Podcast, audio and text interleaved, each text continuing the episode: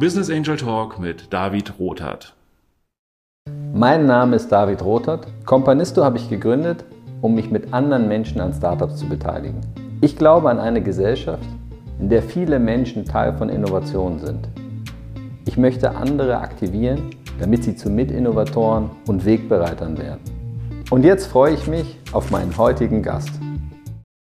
Ja, hallo, ich freue mich, dich heute, Guido Axmann, bei mir zu haben. Du bist Gründer von Circle und wir hatten ja schon mal die Freude, zusammen eine Finanzierungsrunde zu machen mit Companisto. Jetzt äh, steht die zweite gerade an.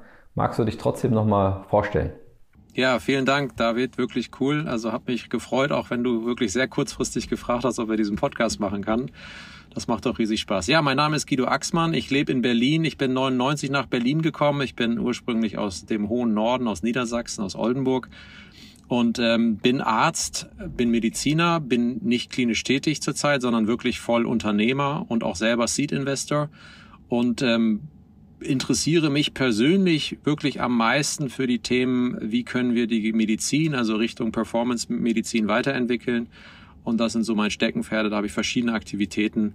Und heute geht es aber wahrscheinlich eher um das Thema Circle. Ich würde jetzt nochmal zu dir persönlich springen wollen, ähm, weil wir sprechen jetzt so selbstverständlich darüber, du hast eine Company gegründet, du bist ja eigentlich Arzt. So, ne? Das ist, äh, der Arzt macht sich vielleicht auch mal selbstständig, aber ich kenne jetzt nicht diverse Ärzte, die dann jetzt eine Company, ein Startup gegründet haben. Ähm, wie bist du dazu gekommen? Hattest du das schon immer in dir? Hattest du Vorbilder oder wie hat sich das ergeben? Ja, also super spannende Frage, die man sich natürlich selber auch immer mal wieder regelmäßig stellt im Leben. Was ist da eigentlich schiefgelaufen oder was ist da eigentlich bei mir so gelaufen, wie es gelaufen ist? Und ich kann ein paar Punkte, ein paar habe ich ja schon angedeutet, kann noch ein bisschen ausholen. Also ich komme wirklich überhaupt nicht aus dem Unternehmerhaushalt. Also meine Eltern sind, sind, äh, hatten damit wenig Berührungspunkte. Auch da war die Entrepreneurial Energy war nicht sehr hoch. Also das muss ich irgendwo herbekommen haben. Genetisch ist das, glaube ich, nicht direkt mitgeliefert worden. Ähm, ich habe auch so direkt keine direkten Unternehmensvorbilder. Also manche haben ja wirklich so, ich wollen so sein wie Elon Musk und so weiter. Das, das hatte ich weniger. Ich habe ähm, immer nur sehr stark gespürt, ich würde gerne einen gewissen Impact haben in diesem Leben, das mir angeboten wurde. Und Impact meine ich auch so ein ganz, ich habe damals mit, mit 22 im Medizinstudium wirklich mal durchgerechnet, was passiert denn, wenn ich jetzt wirklich so eine Praxis aufmache? Ja, und dann habe ich irgendwie ausgerechnet, ich würde so und so lange aktiv sein, ich würde am Tag meine 40 Patienten sehen, ich davon kann ich vielleicht X irgendwie bisschen helfen und kam dann so auf so ein Footprint von irgendwie meiner Heimatstadt Oldenburg. Die hat so 160.000 Einwohner und da dachte ich so, wenn du mal in deinem Leben 160.000 Menschen vielleicht geholfen haben könntest, dann ist das das, was dein Leben hier so gebracht hat. Da dachte ich, das, das kann es irgendwie nicht gewesen sein. Also es musste, das war mir eindeutig zu wenig. Äh, sicherlich hat sich das auf gewisse Art revidiert, weil auch 160.000 Menschen irgendwie, irgendwie einen Schritt weiterzubringen, ist eine Riesenleistung. Also das sehe ich heute ein bisschen differenzierter als vielleicht in den wilden 20er Jahren. Aber ich wollte irgendwas machen. Das kam, das war so eine große Schwelle, dass ich so merkte, als Arzt ist mir der Outreach in dem Sinne zu klein. Also ich wollte da mehr machen, mehr Menschen und da waren schon so Themen wie Personal Development waren, waren für mich wichtig und ich merkte das, äh, wenn man dann in die Medizin reinguckt, war mir die Medizin auch zu sehr krankheitsorientiert. Ja, also es war sehr stark. Ich sah dann oft Patienten, die ich habe das gerne gemacht. Ja, ich war, war wirklich gerne in der Klinik und habe mich dann mit den Menschen dann natürlich sie entsprechend untersucht und auch behandelt und so weiter, wie man das halt macht als Arzt. Aber es war immer so ein Nachgedanke da, Mensch, irgendwie kommst du 30 Jahre zu spät. Ja, du hast das Falsche gegessen, du hast, das, du hast dich nicht ausreichend bewegt, du hast et etliche Themen nicht beachtet und jetzt bist du krank. Und da kann ich dir jetzt eine Pille geben, dann ist dein Blutdruck vielleicht ein bisschen gesenkt, aber so richtig dachte ich, an der Wurzel packen wir das hier jetzt nicht mehr miteinander.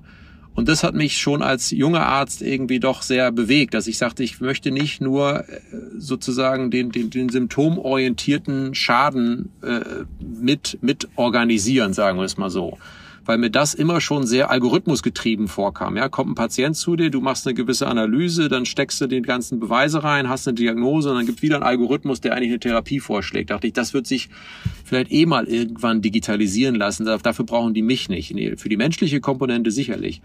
Aber dann dachte ich, äh, wie geht das weiter? Und dann habe ich aber wirklich gemerkt, diese Faktoren gibt's in der Medizin so erstmal noch gar nicht. Die Medizin war nicht präventiv, die war nicht digital, die war vor allen Dingen auch gar nicht personalisiert. Das war immer one size fits all. Ja, also eine Lösung kriegen alle, eine Tablette alle.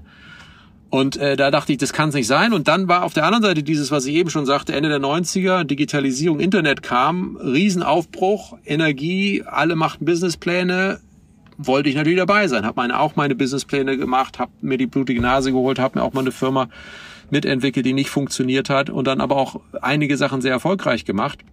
Und das war dann auch durchaus außerhalb der Medizin, weil in der Medizin Anfang der 2000er Jahre, da war nicht viel mit Digitales und das hat sich alles irgendwann so langsam gedreht, dass ich merkte, so um 2010 herum merkte ich, oh, jetzt fängt auch die Medizin an, da massiv.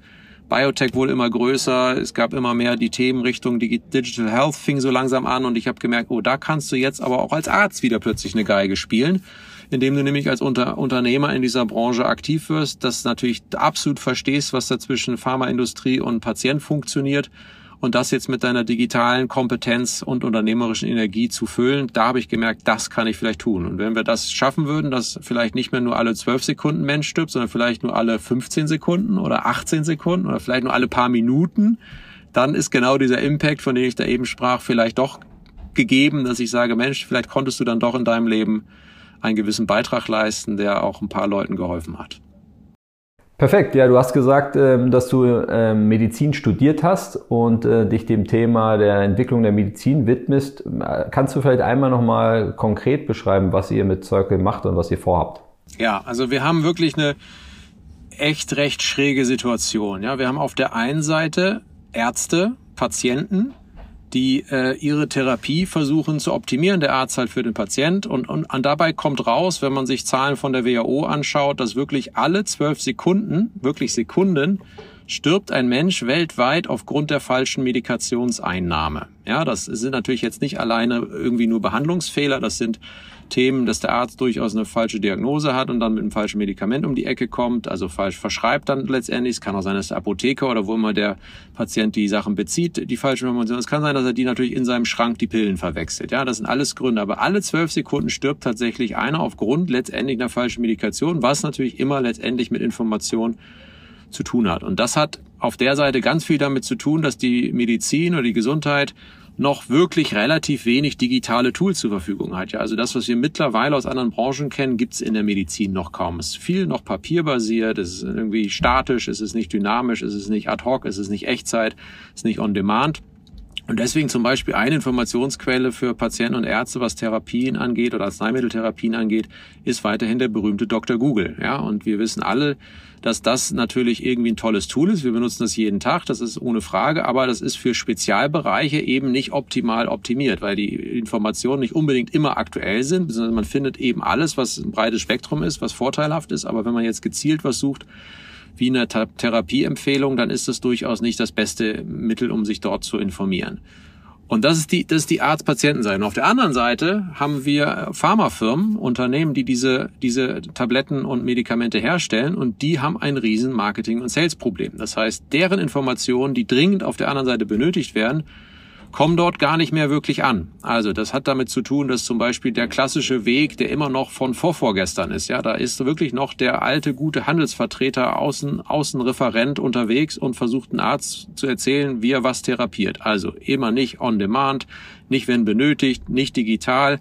All das befindet sich natürlich im Umbruch, aber die Information kommt nicht beim Arzt oder bei den Patienten an. Das sorgt dafür, dass diese Firmen einen riesen Teil ihres Budgets, also so ein ganzer Lebenszyklus von einem Medikament, verschlingt heute mehr an Marketing- und Sales-Ausgaben als für Forschung und Entwicklung. Und das ist schon absurd. Ja? Pharmafirmen sollten tolle Medikamente entwickeln und Innovation vorantreiben und nicht ihr gesamtes Geld für Marketing und Sales ausgeben. Das sind über zwei Drittel der gesamten Gestehungskosten eines gesamten Präparats über einen ganzen Lebenszyklus landen mittlerweile Marketing und Sales. Pro Arzt und Jahr gibt ein Pharmaunternehmen bis zu 50.000 Euro aus. Ja? Total absurd. Dabei sollte die natürlich die Information zur Therapie einfach vom Arzt gefunden werden und dementsprechend sollte es da eigentlich gar kaum Marketing- und Sales-Aufwendungen geben, was wiederum natürlich das Problem ist, weil natürlich all diese Kosten unser Gesundheitssystem teurer machen. Also das wäre dann die volkswirtschaftliche Perspektive, die natürlich auch anhand der hohen Marketingausgaben müssen natürlich die wieder reingespielt werden, also sprich steigen die Preise, also wird alles teurer und damit werden Innovationen in unserem System immer schwieriger. Da haben wir ganz klar gesagt, da können wir eine Plattform bauen. Wir haben zwei Seiten, die einen wollen Informationen, die anderen haben Informationen, können wir das zusammenbringen. Und das entwickeln wir bei Circle. Also wir bauen eine Arzneimittelinformationsplattform. Die gibt es als Plattform selber, wo Ärzte und Patienten nach Informationen rund um alle Medikamente suchen können. Und andererseits gibt es das als eine White Label Solution, als ein Software-as-a-Service-Produkt, das Pharmafirmen bei sich integrieren können in ihre Kommunikation, um über ihre Produkte besser zu informieren, als sie es heute tun. Ja, vielen Dank. Hast du jetzt ähm, schon mal sehr, sehr gut erklärt. Ähm, ist ja gar nicht äh, so einfach, sage ich immer, wenn man als Gründer mal kurz gebeten wird, zu erklären, was man macht. Ja? Ähm, ich verstehe dich jetzt so, dass äh, eure Zielgruppe auf der einen Seite vor allem die Mediziner sind, also diejenigen, die dann vor dem Patienten sitzen und schnell eine Information brauchen, ob jetzt das Präparat geeignet ist und vielleicht ähm, auch ein Gefühl dafür bekommen wollen, ob neue Präparate vielleicht besser geeignet sind. Wie ist denn deine Erfahrung? Du bist ja auch ein Mediziner. Ähm, ich habe mich schon ein paar Mal gefragt, wie das eigentlich für jemanden ist in der Medizin, wie man sich aktuell hält. Ja, die Entwicklung ist ja rasend. Es gibt viele Präparate. Man kann ja auch nicht jeden Tag mit Handelsvertretern äh, sprechen. Also wie soll man damit eigentlich umgehen?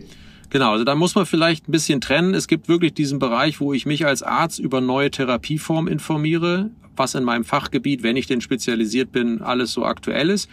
Und es gibt dann quasi mehr die anwendungsorientierten Informationen, die ich brauchte, um wirklich jetzt konkrete Verschreibungen auszulösen.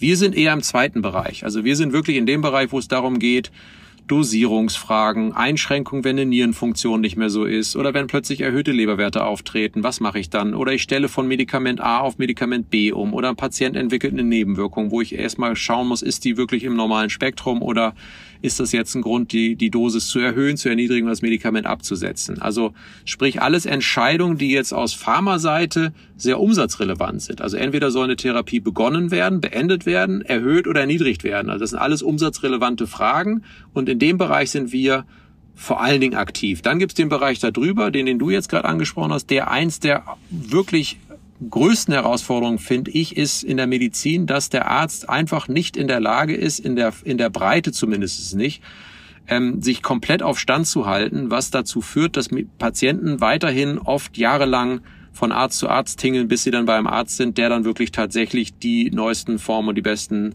Therapieformen kennt und weiß. Das Problem lösen wir jetzt nicht so direkt. Wir, denke ich, werden dazu massiv beitragen, dass innovative Produkte schneller in den Markt kommen, weil Ärzte, wenn sie denn neue Produkte anfassen, sind die häufig ein bisschen komplex und man muss sich daran, ich sage mal in Anführungszeichen, gewöhnen. Ich muss wissen, wie reagiert der Patient darunter. Und dementsprechend muss ich relativ gutes Informationstool haben. Also da helfen wir auf jeden Fall, aber wir würden jetzt zum Beispiel wenig die direkten Vergleiche machen zwischen ist Produkt A versus B besser. Das ist so ein bisschen so wie äh, nehmen wir mal ein allgemeineres Beispiel. Wenn du dir überlegst, einen BMW zu kaufen, fragst du ja nicht BMW, ob der besser ist als der Mercedes, sage ich mal, sondern da liest du dir eine Automotorsport durch, einen Testbericht, ein Testvideo, was auch immer und informierst dich bei neutraleren Anbietern, was jetzt im Vergleich das bessere Produkt ist oder im E-Commerce kennen es von Idealo und anderen Vergleichsportalen. Während wenn du dann eine Frage hast, wie so ein BMW verwendet wird, darfst du zum Beispiel E10 Benzin tanken oder darfst du äh, bei der Stecker Elektroanbindung diesen Stecker verwenden oder jenen? Das fragst du natürlich dann den Hersteller, weil da willst du eine verlässliche Aussage haben. Und da sind wir ganz aktiv. Also wir sind wirklich in der Anwendungsinformation versus der reinen, ich informiere mich mal. So, wenn du es auch noch wissen willst, also die, wie informieren sich Ärzte? Ja, das sind weiterhin Kongresse, Publikationen. Kollege ist eins der Haupttools, dass man wirklich sich bei einigen Frontrunnern immer wieder orientiert. Da gibt's lokale Seminare, die auch wiederum angeboten werden. Also das ist relativ oldschool. Also dieses Continuous Medical Education, wie man es auch sagt, CME abgekürzt, das ist ein sehr etabliertes System, aber das ist natürlich sehr träge. Also muss ein Arzt irgendwann eine E-Mail kriegen, darauf hingewiesen werden, dann macht er so einen Kurs online, das gibt's alles schon, aber das ist natürlich noch sehr, sehr, sehr träge. Das heißt, Innovation braucht noch immer lange, um sie in den Markt bekommen. Und da wollen wir natürlich ein bisschen helfen, aber wir wollen erstmal, dass die Basisanwendung optimal läuft und ein Arzt auch dann das verschreibt, was für richtig richtig angewandt ist und nicht, nicht dann irgendwie da noch einen Fehler macht, A, und B, halt immer das Neueste eigentlich nehmen kann und zumindest nicht wegen einer fehlenden Information davon abgehalten wird. Jetzt macht ihr jetzt gerade die zweite Finanzierungsrunde auf Companisto. Ihr habt ähm, schon eine gemacht, ähm, glaube knapp 1,5 Millionen geraced oder sogar etwas mehr und macht jetzt die zweite. Vielleicht kannst du mir noch mal ein bisschen erzählen, wo ihr jetzt gerade steht und was ihr im nächsten Schritt dann mit dem Wachstumskapital vorhabt. Genau, das sind ja vielleicht auch mehrere Fragen in einer. Ich fange die mal an abzuarbeiten. Also das eine, warum wieder mit euch? Das hat schlichtweg damit zu tun, dass wir erstens sehr gute Erfahrungen gemacht haben. Also es wirklich, es fühlt sich richtig an. Also wir haben, ähm, ich selber auch Erfahrung mit anderen Investitionsformen und, und Möglichkeiten und bin wirklich hier sehr zu Hause. Also das macht Sinn. Lustigerweise, ich als dann doch noch Kind der ersten Digitalisierungswelle, damals Internet genannt, Ende der 90er. Da wurden damals viele Firmen auch als Aktiengesellschaften gegründet. Wir haben die äh, Company hier auch als Aktiengesellschaft gegründet, weil wir schon immer eigentlich Richtung mehrere Aktionäre gehen wollten. Also für uns ist das ein recht natural fit, wie man so schön sagt mit euch hier weiterzumachen. Das ist Punkt eins, also gute Erfahrung, können wir vielleicht auch noch gleich vertiefen. Was heißt das konkret, wenn du möchtest? Und der zweite Punkt ist, dass diese Runde tatsächlich immer von Anfang an mit euch so geplant war. Das ist halt das Coole, dass ihr gleich gesagt habt, lass uns das vorausschauend machen. Wir wollten eigentlich in Richtung drei Millionen Finanzierungsrunde machen und haben aber gesagt, Mensch, lass uns das gut aufteilen. Wir machen zwölf Monate später einfach die zweite Hälfte und das steht jetzt quasi an. Also wir, wir schließen jetzt eigentlich einen, einen Investmentzyklus, haben den nur über zwei Jahre verteilt. Was haben wir erreicht in einem Jahr? Da ist ähm, vieles von dem, was wir uns vorgenommen, erreicht worden. Muss man ganz klar sagen, nicht unbedingt alles. Das äh, haben wir, ein paar Sachen haben uns, haben wir auch äh, wirklich nicht hinbekommen, so in der Zeit. Also zum Beispiel, wir wollten das MVP der eben erwähnten Arzneimittelplattform Ende Ende Dezember launchen und das ist jetzt in den Februar gerutscht. Da sind wir drei Monate hinterher. Das sind so Sachen, die natürlich bei aufeinanderfolgenden Runden, die recht kurz aufeinander gestackt, äh, gestackt sind, äh, fällt das dann schon auf. Aber das, glaube ich, das haben wir trotzdem wettgemacht, dadurch, dass wir eigentlich jetzt das MVP deutlich größer gemacht haben. Also wir haben durch die Arbeit mit Partnern dafür gesorgt, dass das jetzt schon mehr kann, als wir das ursprünglich vorhatten. Also wir haben später gelauncht auch mehr wieder rausgeholt.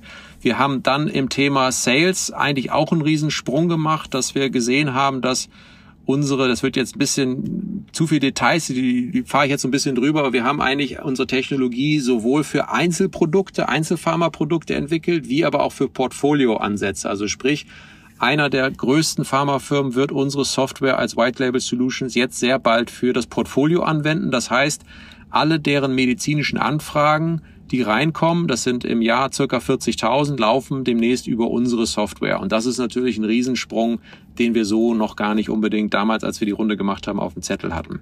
Von daher geht's jetzt in diesem Jahr weiter mit den Mitteln dieser Runde wollen wir Nutzer, also sprich auch Ärzte für die Arzneimittelinformationsplattform akquirieren. Das heißt nicht riesen Marketing-Spending, das heißt sehr gezielt mit Fachgesellschaften und verschiedenen Partnern arbeiten. Aber dennoch, das ist ein, eins der, äh, ein, ein großer Fokus in diesem Jahr. Und der andere Fokus ist, den eben erwähnten Multi-Brand Assistant für also Portfolioansätze von Pharmafirmen sozusagen wirklich marktreif zu machen. Also den so weiterentwickeln, dass das Produkt einen Preis wirklich vernünftig bekommen, dass man äh, das entsprechend in unter, Vertriebsunterlagen überführt, dass wir das dann entsprechend skalieren können innerhalb der Firmen, mit denen wir jetzt schon arbeiten.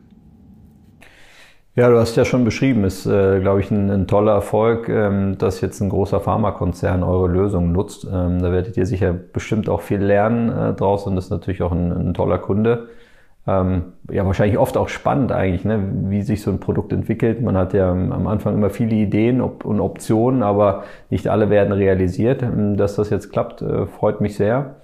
Ähm, vielleicht nochmal zurück, weil du ja auch gesagt hast, äh, Erfahrungen mit den Kompanisten gemacht. Ähm, die nächste Runde jetzt mit Kompanisten fühlst dich wohl, hast du gesagt, äh, zu Hause, was mich natürlich freut. Vielleicht kannst du uns auch nochmal ein bisschen berichten, ob ihr Kontakt mit einzelnen Kompanisten hattet ähm, ob es darüber hinaus auch ähm, ja, Aktivität gab. Ja, also wir sind wirklich positiv überrascht. Anfangs hatten wir gedacht, es sind halt eher Investoren, die uns wahrscheinlich am ehesten auf der Business-Seite vielleicht unterstützen können. Also mit Business-Seite meine ich Recruiting, äh, auch vielleicht ein paar strategische Hinweise liefern und ähnliches. Das ist voll eingetreten, aber was auch hinzukam, ist, dass wir in eurer Community durchaus auch etliche Fachexperten aus dem Bereich, in dem wir tätig sind. Also wir sind ja an der Schnittstelle Arzt, Patient versus Pharmaindustrie. Und dort sind ganz konkret auch einige, die tatsächlich dann auch bei uns investiert sind, konnten ganz aktiv mithelfen innerhalb der Firma. Also ich lasse mal ein paar Namen jetzt einfach weg, aber wirklich auch Top 10 Pharmafirms Mitarbeiter, die zwar jetzt vielleicht noch nicht direkt in dem Bereich tätig sind, in dem wir jetzt vielleicht einen Ansprechpartner brauchen, die uns aber geholfen haben, dann wirklich firmenintern nach den richtigen Leuten zu machen und die Intros entsprechend gemacht haben. Das sind, glaube ich, zwei, drei Cases, was wiederum für diese zwölf Monate schon echt, echt richtig gut ist. Also das waren die Haupterfahrungen, sowohl im fachlichen wie aber auch Hinweise im, im, im Thema, wo man halt, äh, also zum Beispiel zum Reporting kamen einige Themen. Das sind so die klassischen, die natürlich dann von dem Netzwerk auch, auch weiterentwickelt werden können. Im Thema Recruiting oder auch Zuschnitt von Sales-Aktivitäten, da haben wir mit Einzelnen gesprochen. Das war wirklich toll. Oder ist toll. Ja, ist schön, dass du das auch sagst. Ich finde für mich auch ein, ein, wichtiges Thema und eine große Chance, weil ich glaube, was auf der Hand liegt, ist ja, dass wir Komponisten viele und sehr divers sind. Und ähm, dass man darunter natürlich immer auch Fachexperten findet, äh, die einem weiterhelfen können, ist, glaube ich, das eine. Und das andere, dass aber auch aus so einem Netzwerk wirklich konkrete Vertriebsleads kommen, also dass jemand wirklich sagt, ich öffne mein persönliches Netzwerk und stelle einen Kontakt her, einfach weil es eine Verbindung gibt. Vermutlich habt ihr äh, jetzt den, den Komponisten oder die betroffene Komponistin jetzt noch nicht lange persönlich gekannt, aber trotzdem gibt es diesen gemeinsamen Nenner. Und das finde ich so faszinierend an dem Thema großes, flexibles Netzwerk ich glaube, da können wir gemeinsam als, als Gründerteams, aber auch als Kompanisten bestimmt noch ein paar Schritte machen, ähm, dass wir das äh, noch stärker ausspielen. Ja, finde ich ähm, spannend und auch schon auch beeindruckend, dass du äh, ja schon in frühen Jahren dann diesen Impact für dich gemessen hast an, an der Anzahl von Menschen, denen du hilfst. Ne? Du hast das ja auch später gesagt, ähm, ein bisschen revidiert. 160.000 geholfenen Menschen ist ja schon eine große Hausnummer. Das kann ja jetzt auch nicht, ähm, können nicht alle von sich sagen. Aber dass dir das dann nicht genug war und du gesagt hast, ich will noch einen weiteren Weg suchen, ähm, finde ich sehr spannend. Also war das schon immer so in dir, weil man könnte ja auch, äh, eigentlich habe ich gedacht, ehrlich gesagt, als du angefangen hast zu erzählen, ich habe mir das mal durchgerechnet, dass du jetzt sagst, wie viel werde ich verdienen. Nee, Gold, das Geld folgt der Leistung, ne? Ja, ganz einfach. Also das, das war dieses ich habe irgendwie immer gewusst, das Geld folgt dem Impact. Ja, also das und und Geld dient als Energieform, um mehr Impact zu haben. Das das das treibt mich. Ja, also mich treibt die finanzielle Anreiz treibt mich dahingehend, dass ich wirklich damit dann mehr bewirken kann. Also sprich am Ende des Tages mehr investieren kann und am Ende mehr Firmen gründen kann oder halt über einen Fonds noch mehr Firmen aufbauen kann. Da dafür braucht man die Energie. Sich ein zweites Auto zu kaufen, wenn man eins fährt, wozu? da, da, das ist sozusagen, das ist vielleicht da, wo ich mittlerweile vielleicht auch im Leben stehe, dass da, äh, du hast mich auch nach einem Zitat gefragt, ähm, da, da bin ich auf einer ganz asketischen Weise mittlerweile unterwegs und mein Leitspruch, den ich von einem von dem Herrn Goggins fast übernommen habe. Ich weiß nicht, ob du den kennst. Das ist ein, ein, ein auch ein Endurance-Sportler, der mich äh, irgendwann mal über bei einfach wirklich bei YouTube über den Weg lief. Den habe ich nicht groß gesucht. Und der hat mir so einen Satz mitgegeben, make yourself uncomfortable every fucking day. Und das treibt mich seitdem und das beschreibt ziemlich viel in meinem Leben. Immer wieder, dies andere nennen das die Herausforderungen suchen. Ich nenne es auch manchmal einfach das Unbequeme suchen. Also immer da, wo man wirklich merkt, da ist es irgendwie unangenehm, da ist halt das Wachstumspotenzial. Und das treibt mich eigentlich seit vielen Jahren, ob mit diesem Satz oder ohne diesen Satz, immer wieder zu gucken, da wo es eigentlich unangenehm ist. Ob es eine Person ist, mit der man lange nicht gesprochen hat, die mal wieder anzurufen oder ob es, äh, ich sag mal, den Schreibtisch aufräumen ist, der da schon seit einer Weile rumliegt, oder ob es einfach nur mal das Teilnehmen an einer Elternversammlung von meinen Kindern, das mir total äh, schwer fällt, aber da immer mal zu sagen, geh da mal hin, mach da mal die Ohren auf, äh, gib, begib dich da mal rein, gerade da, wo es unangenehm ist und bums, da passiert dann meist was, ja. Plötzlich kommt da ein neuer Kontakt zustande, der plötzlich irgendwie dann doch auch wieder Gold wert ist und dieses immer wieder suchen, äh, wo, wo, wo, oder das Leben sagt es ja, ne? wo immer da, wo es unangenehm ist, da ist, da sind die Nuggets, ja. Und da immer hinzugehen. Und das ist natürlich nicht immer schön und soll sich, fühlt sich auch nicht immer gut an, aber das ist eigentlich da, wo es immer, immer, immer dann die Belohnung gibt, ja. Und das versuche ich hier unternehmerisch, kann ich das am besten umsetzen. Ich meine, da, wo es unangenehm wird, ist ja auch dann, wenn man mit einer Company nicht den Erfolg hat, den man sich wünscht. Äh, du hast ja beschrieben, dass äh, du auch ähm, nur schon mal eine Company aufgebaut hast oder versucht und damit äh, dann nicht erfolgreich warst. Es gibt ja auch viele Investoren, die sagen, ich investiere nur in Gründer, die schon mal sozusagen eine Company Erfahrung haben. Ähm, was, was würdest du sagen? Was machst du heute anders mit der Erfahrung, die du dort gesammelt hast? Wie wie verhältst du dich vielleicht als Gründer anders? Bist du genau derselbe? Ja, also ich finde so ein, ein, ein Kernthema, das ich vielleicht in Anführungszeichen recht spät oder jetzt erst auf dem Wege begriffen habe, ist wirklich dieses, eigentlich ein Klassiker, aber dass du zwischen Bootstrapped und Venture Funded irgendwie massiv unterscheiden musst. Und das ist, glaube ich, das, wo ich, auch wenn ich selber investiere oder wenn ich auch mit vielen Gründern, die durchaus zu mir kommen, weil wie du sagst, so viele Ärzte gibt's nicht, also sprich im Healthcare-Bereich findet man mich dann schon irgendwie als Unternehmer und als Investor und aber auch als Arzt. Da da ist es schon wichtig, dass du ausreichende Finanzierung hinbekommst. Deswegen sind so Partnerschaften, wie wir sie jetzt miteinander haben, ich finde mega essentiell. Du kannst Top-Leute haben, du kannst auch ein gutes Produkt haben, du kannst es auch im richtigen Markt anzubringen. Das Finanzmittel habe hab ich tendenziell unterschätzt früher, weil, weil einfach, damit mache ich einfach nicht nur plump, dass der Wettbewerber vielleicht besser finanziert ist. Das ist das eine, das, das kennt jeder mittlerweile. Aber dieses, wenn du was entwickelst, was nicht eine reine Serviceleistung ist und du wirklich da, da Technik entwickeln willst und Innovation betreiben willst, wo du nicht, ich sag mal, ich sag mal nur eine App baust, in der du bekannte Komponenten zusammenplackst, wo du ein bisschen Entwicklung und Forschung betreiben musst, wo du auch mal was ausprobieren musst, das kostet einfach Zeit und Geld. Und das, wenn man das nicht ausreichend hat, weil der Unternehmer, der in mir steckt, der sagt häufig, ach, das kriegen wir schon hin. Also irgendwie kann man es dann schon mit Bordmitteln oder so irgendwie wieder hinbiegen. Und das geht, glaube ich, bei Tech-Entwicklung irgendwie wirklich nicht, weil du, ich können das eben nicht. Du brauchst die Experten, die das können. Und das darauf sich zu verlassen, dass jemand äh, du die Mittel hast, um dann die Leute anzustellen, die dir dann das Produkt bauen. Das ist für mich wirklich das, wo man, wo man sehr früh hinkommt, wo ich bei einigen jungen Gründern äh, wirklich viel lernen durfte. Gar nicht unbedingt nur von den älteren Erfahrenen, sondern gerade bei den Jungen, die das irgendwie von vornherein kapiert hatten, dass sie wussten, ich kann alleine hier gar nichts aufbauen und ich muss mir immer ausreichend Sprit im Tank haben, um diese Strecke zu schaffen. Und ich glaube, das ist tendenziell nicht nur bei mir, sondern auch bei uns in der Region immer noch unterrepräsentiert, dass man wirklich wahrscheinlich an den fehlenden Mitteln am Ende scheitert. Das Produkt kannst du ja über Iteration besser machen, wenn du jetzt nicht völlig falsch bist, ja, weil die, die Produkte sind Klar gibt's Produkte, die sind völlig unnötig, aber so, die sind oft ja aus einer Expertise heraus entwickelt. Aber wenn du dann nicht die ausreichenden Mittel hast, dann bleibst du einfach auf der Strecke. Und da, das ist, das ist, glaube ich, das, wo ich am meisten jungen oder Kollegen rate, guck dir das genau an, nimm lieber eine Schippe mehr mit als zu wenig, weil das Geld, das Sprit, das wird, den wirst du brauchen. Und das ist, glaube ich, da, wo ich, wo ich auch euch immer wieder ermuntern möchte, macht die Runden nicht zu klein, damit meine ich gar nicht, dass man dann Ruhe hat als als CEO ist man immer im Fundraising-Modus. Es ist, ist völlige Lüge zu glauben, dass man mal jetzt, wenn man 18 Monate geplant hat, dass man dann deswegen viel weniger damit zu tun hat. Man ist irgendwie immer im Fundraising. Das ist auch gut so, weil damit bleibt man immer am Markt, an den Investoren. Man bleibt immer an der Überlegung, wo ist die Story. Das finde ich auch eigentlich eher gut. Aber du brauchst genügend Sprit, weil wenn du dann nicht die Traction aufbaust, um die nächsten Meilenstein gehen zu können, dann, dann verhungerst du einfach da, obwohl dir nur drei Monate fehlen oder fünf oder sechs oder sowas. Ja, und das ist einfach, das ist eigentlich schade. Aber die Denke haben wir oft noch gar nicht. Ne? Deswegen sind, wenn da manche amerikanische Runden weiterhin siehst, dass da jemand in der Series A mittlerweile irgendwie 25, 30, 50 Millionen einsam im Kryptobereich. Bin seit lange auch im Krypto sehr interessiert. Ja, da sind 100 Millionen Runden quasi auf Pre-Product mittlerweile, ja, wo du sagst, damit kann man natürlich geil was bauen, ja. Äh, das geht mit, das geht mit anderthalb irgendwie nicht.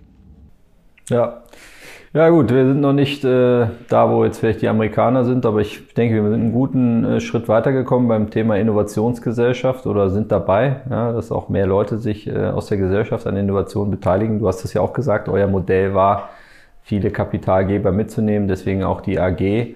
Ähm, ja, ich glaube, vielleicht auch nochmal ein, ein wichtiger Impuls, den du da lieferst. Äh, zum einen, dass du dir auch, äh, sage ich mal, von jungen Gründern äh, Wissen abholst. Ich meine, es liegt auf der Hand, wenn man spricht aber ich glaube, dass viele das nicht machen. Ja, und das andere ist diese Finanzierungsklarheit und Planbarkeit. Und ich glaube, das ist natürlich auch eine Idee der Kompanisten, zu sagen, wir gehen einen gewissen Weg, wir sind Wegbereiter und wir gehen auch in der nächsten Runde mit und neue Kompanisten kommen hinzu. Deswegen ist, glaube ich, eine schöne ähm, Geschichte, jetzt auch die zweite Runde zu haben. Vielleicht nochmal zum Abschluss eine Frage zu dir persönlich. Ähm, du bist, äh, hast ja erzählt, auch äh, Vater von Kindern, du bist Unternehmer, du bist Mediziner. Ähm, aber du bist ja auch, auch ein Mensch, der auch vielleicht mal abschalten muss bei all dem Drive und den ganzen Impact-KPIs, äh, die du erreichen willst. Was machst du denn, äh, wenn du mal eine Pause brauchst oder ein bisschen die Akkus aufladen willst? Ja, also vielleicht eine, eine Bemerkung vorweg. Ich habe mich mit diesem Thema wirklich schon sehr, sehr lange beschäftigt. Ja, wirklich lange, ja. Und da kommt raus, also wenn man vielleicht mit dem Thema anfängt, habe ich, bestelle ich oft vor, dann, dann ist noch diese, diese Work-Life-Balance ist so ein bisschen so eine Begrifflichkeit, die ja immer mal wieder rumschwebt. Und davon halte ich so gar nichts. Und da, in, ich glaube, in die Falle bin ich auch vielleicht nicht so reingetappt, weil du kriegst es unheimlich schwer hin, ich sag mal, irgendwas in Balance zu halten, wenn du daraus so Polaritäten machst, weil du eigentlich allen Seiten nie ganz gerecht wirst. Das heißt, ich versuche das wirklich wie so ein stetiger Fluss mein Leben zu sehen, in den ich jetzt gar nicht unbedingt immer versuche, ähm, das eine versus das andere abzugrenzen. Also was ist Arbeit, was ist Freizeit? Das gibt's eigentlich in meinem Denken gar nicht wirklich. Ja, also du hast es eingangs gesagt, du warst jetzt mal eine Stunde Tennis spielen am Tag. Ich ich mache mein Triathlon-Training auch mitten am Tag, arbeite dann vielleicht in die Nacht rein, weil es gibt mal Nächte, da kann ich nicht so gut schlafen. Auf der anderen Seite ähm, gibt dann auch mal am Wochenende was zu tun, dann mache ich das natürlich. Dann kann es aber auch mal sein, dass ich mir am Mittwoch irgendwie mit einem guten Freund treffe, der gerade in der Stadt ist. Ja, also das, das eher zu verbinden, dass man gar nicht so in Arbeit und Freizeit oder in Arbeit und Urlaub denkt, ist so mal eine Komponente, ist gar nicht irgendwie ausbalancieren, sondern eher in so einen, in so einen Flow zu packen. Dann mental ist es, glaube ich, eins der wichtigsten. Ich habe wirklich vor, vor vielen, vielen Jahren angefangen zu meditieren. Das ist vielleicht, irgendwann geht das mehr über. Das ist ein, ein wesentlicher Punkt, dass man versucht, das, was dort oben im Geist passiert, wirklich permanent wahrzunehmen und dann einfach auch Signale zu haben, ab wann, wann laufen da Iterationen, die sozusagen nicht mehr so förderlich sind und wann kann ich vielleicht ähm, dort intervenieren, indem ich dann vielleicht einfach dort mit einer gewissen Bewusstheit einfach drauf einhergehe und merke, ich, lasse mich da gar nicht so mitnehmen. Dazu gehört dann aber auch zum Teil, dass man gewisse Informationsflüsse auch zum Teil ausblenden muss. Ja, also ich kann mir zum Beispiel ich konnte mir die Corona-Berichterstattung irgendwann nicht mehr antun, ja, weil das hat mir einfach in meinem Geist so viel Müll produziert, dass ich gesagt habe, das, das lenkt mich jetzt ab, also gucke ich dann die News einfach nicht, die ja nicht für mein Leben jetzt gerade elementar wichtig sind. Also da kann man dann einfach, genauso wie du kontrollierst, was du in deinen Körper hinein isst, musst du auch die Informationsaufnahme natürlich irgendwo regulieren, weil sonst macht das was mit dir. Das ist so ein, so ein ganz wichtiger Punkt. Und wenn man das dann sozusagen weitertreibt, dann bleibst du da eher so im Flow und willst gar nicht da unbedingt raus. Und das muss man immer wieder wissen. Der wichtigste Komponente ist, glaube ich, Zeit für dich alleine. Das ist für mich das, was ich am meisten eigentlich versuche zu optimieren, zu sagen, habe ich genügend Quality Time mit mir selber, wo sich die Sachen setzen können. Das kann das Joggen gehen sein, das kann aber auch einfach nur äh, mal die Stunde Meditation sein. Ich darf nicht dauernd in der Kommunikation, nicht dauernd im Außen sein, nicht dauernd im im Tun und Machen sein. Das, das haut nicht hin. Und das ist, glaube ich, der wichtigste Faktor, den man sich permanent einbauen, was viele dann in den Urlaub quetschen wollen. Das haut eben nicht hin. Ja, also jetzt irgendwie 16 Stunden nur labern und nur kommunizieren und nur Zoom machen und immer nur im, im, im, im, im Sendemodus das schlaucht und dann bist du natürlich dann am Wochenende völlig fertig. Und das versuche ich gar nicht erst. Ich versuche abends genauso äh, entspannt nach Hause zu kommen, mit meinen Kindern Zeit zu verbringen, wie ich morgens zur Arbeit gehe. Ja. Und das geht natürlich nur, wenn ich meinen Arbeitstag so gestalte, dass ich mich nicht danach fühle, als wenn ich da einen harten Tag hinter mir hätte. Sondern dann geht's halt zu Hause weiter. Und danach geht's mit der Frau weiter. Und danach geht's irgendwie nochmal in die Abendroutine, dann geht es morgens wieder Zeit für mich, dann geht's wieder in die Arbeit, dann geht's wieder zu Kindern, Frau und Freunde, muss halt alles rein. Ja, sehr cool. Also ähm, man merkt, dass du dir da extrem viel Gedanken gemacht hast und ähm, ja offensichtlich auch schon viel ausprobiert hast. Ich finde es nochmal einen echten tollen Impuls zum Abschluss. Ähm, ich glaube, für jeden, äh, egal ob Gründer, Gründerin ähm, oder eben nicht, äh, glaube ich, nochmal viel zum Mitnehmen. Ich danke dir, Guido, für deine Zeit. Freue mich auf unseren gemeinsamen Weg. Äh, viel Impact, vielen Menschen, äh, denen ihr helfen werdet und äh, ja, drückt die Daumen. Auf bald. Vielen Dank dir, David, und euch. Das macht, macht echt Bock mit euch und das geht gut voran. Lass uns da mal noch einige Dinge miteinander machen. Danke, Guido.